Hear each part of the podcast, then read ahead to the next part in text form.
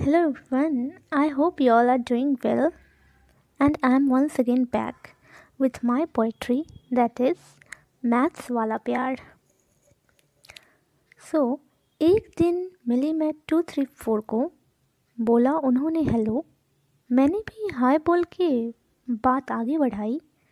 जुड़ गया to three four और बन गई टेन तब जाके समझ आई खेल.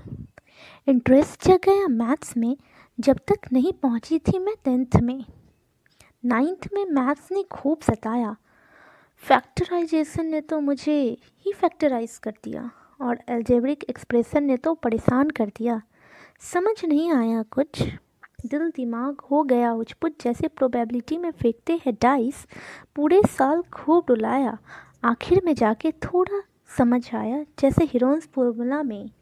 हीरो की एंट्री हुई। मज़ा आया बहुत, लेकिन एग्ज़ाम में नंबर्स नहीं आए। पापा ने बहुत डांट लगाई, जैसे कि क्वाड्रिलेटरल और सर्कल्स के बीच हुई लड़ाई ज़िंदगी जैसे साइक्लिक बन गई।